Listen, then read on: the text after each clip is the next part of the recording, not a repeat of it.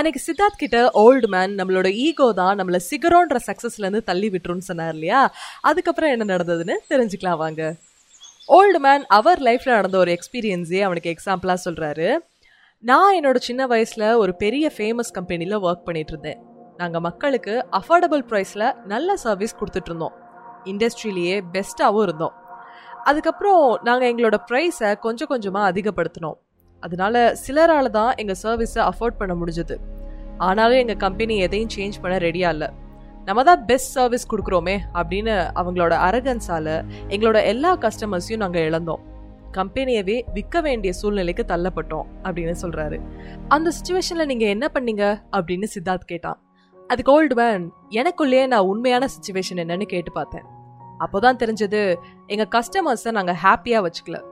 So கொஞ்ச நாளில் நானே ஒரு கம்பெனி ஆரம்பித்தேன் சின்னதாக இருந்தாலும் எங்கள் கஸ்டமர்ஸ்க்கு என்னால் பெஸ்ட் சர்வீஸ் ப்ரொவைட் பண்ண முடிஞ்சது. அதனால என் கம்பெனி சீக்கிரமே வளர்ந்தது. அப்போ சித்தார்த் அவரோட கம்பெனி பேர் என்னன்னு கேட்டான். ஓல்டு மேனும் சொன்னார். அப்போதான் சித்தார்த்துக்கு புரியுது நம்ம பேசிகிட்டு இருக்கிறது ஒரு சாதாரண மனுஷன் கிட்ட ஒரு மிகப்பெரிய ஆள் அப்படின்னு. அதுக்கப்புறம் அவர்கிட்ட பீக்ஸ் அண்ட் வேலிஸ் மெத்தட் உங்களுக்கு ப்ரொஃபஷனல் லைஃப்பில் எஃபெக்டிவாக ஹெல்ப் பண்ணியிருக்கு பட் அதே மாதிரி பர்சனல் லைஃப்லேயும் யூஸ் ஆயிருக்கா? அப்படின்னு கேட்குறான் ஆ அந்த மாதிரி சுச்சுவேஷனும் வந்துச்சு. ஒரு சமயம் என் ஒய்ஃப்க்கு ரொம்ப உடம்பு சரியில்லாமல் போச்சு. அப்போ எனக்கு உலகமே இருண்டு போன மாதிரி ஆயிடுச்சு.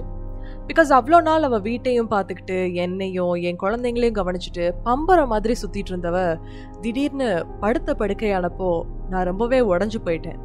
இது அந்த ஓல்டு மேன் சித்தார்த் கிட்ட சொல்கிறப்போ அந்த மோசமான நினைவுகள்னால கொஞ்சம் தடுமாறுறாரு.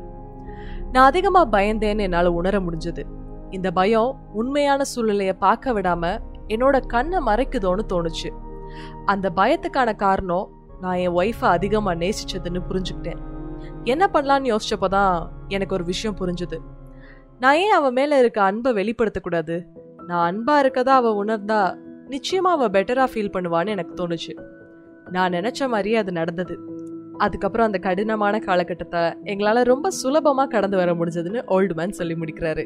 இப்போ சித்தார்த்துக்கு ரொம்ப நல்லாவே புரிஞ்சிடுது. பர்சனல் லைஃப்லையும் சரி ப்ரொஃபஷனல் லைஃப்லையும் சரி ஈகோன்ற விஷயத்த ஓரமாக வச்சாதான் உண்மை என்னன்னு புரியும். இல்லைனா அந்த ஈகோ நம்ம சிகரம் அப்படின்ற சக்ஸஸில் இருக்கும்போது அரகன்ஸ்லையும் பள்ளத்தாக்குன்ற மோசமான காலகட்டத்தில் நம்மளை பயத்துலையும் வச்சிருக்கோன்னு.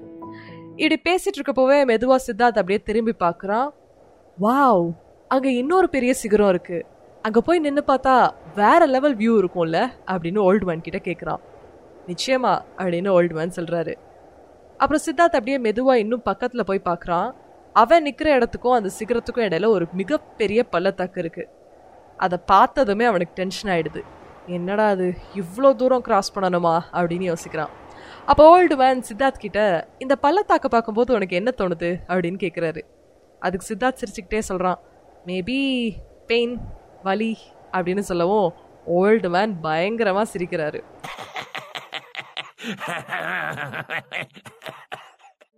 நிறைய பேர் இப்படி தான் பள்ளத்தாக்க பார்க்குறாங்க ஐ மீன் மோசமான காலகட்டத்தை ஃப்ரஸ்ட்ரேஷனாக டிசப்பாயின்மெண்ட்டா கோவமாக ஃபெயிலியராக பார்க்குறாங்க ஆனால் நான் உனக்கு முன்னாடி சொன்னதை தான் இப்போவும் சொல்கிறேன் மோசமான காலகட்டத்தில் நல்லதை பார்க்க கற்றுக்கணும் ஆனால் அதை செய்கிறதுக்கு நீ போகணும்னு நினைக்கிற அடுத்த சிகரம் அதாவது உன்னோட அடுத்த பெரிய கனவை வெறும் கனவா மட்டும் இல்லாம அதை நீ உணர ஆரம்பிக்கணும்.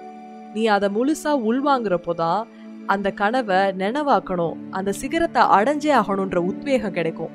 அது உனக்கு மோசமான காலகட்டத்திலையும் துடிப்போட செயல்பட வச்சு அந்த பள்ளத்தாக்க கடந்து சிகரத்தை அடையிறதுக்கான வழியை காட்டும்னு ஓல்டு மேன் சொல்றாரு.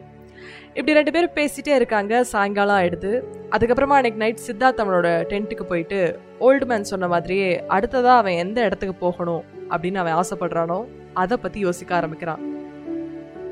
அதுக்கப்புறம் காலையில ஆயிடுது ஓல்டு மேன் கிட்ட நான் அடுத்து அந்த உயரமான சிகரத்துக்கு போறதா முடிவு பண்ணிட்டேன் அப்படின்னு சொல்றான்.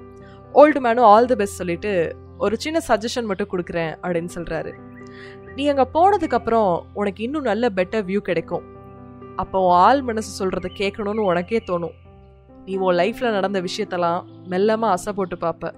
அப்போ உனக்கு இன்னும் சில உண்மைகள் புரிய ஆரம்பிக்கும். அது உன்னால் உனக்கு கிடைக்க போகிற விஸ்டம் அதை என்னாலேயோ வேற யாராலேயோ நிச்சயமாக கொடுக்க முடியாது. உன்னால் மட்டுமே உனக்கு புரிய வரும்னு சொல்கிறாரு நிச்சயமாக நீங்கள் சொன்னதை ஞாபகத்தில் வச்சுப்பேன். என் கூட இவ்வளோ நல்ல விஷயங்களை ஷேர் பண்ணதுக்கு ரொம்ப தேங்க்ஸ் அப்படின்னு சொல்லிட்டு சித்தார்த் குட் பை சொல்லி ஹேண்ட் ஷேக் பண்ணிட்டு கிளம்பிடுறான். அதுக்கப்புறம் அவன் லைஃப்ல என்ன சுவாரஸ்யமான விஷயங்கள்லாம் நடந்ததுன்னு நெக்ஸ்ட் எபிசோட்ல தெரிஞ்சுக்கலாம் till that stay happy and stay healthy this is your RJ Kalyani signing off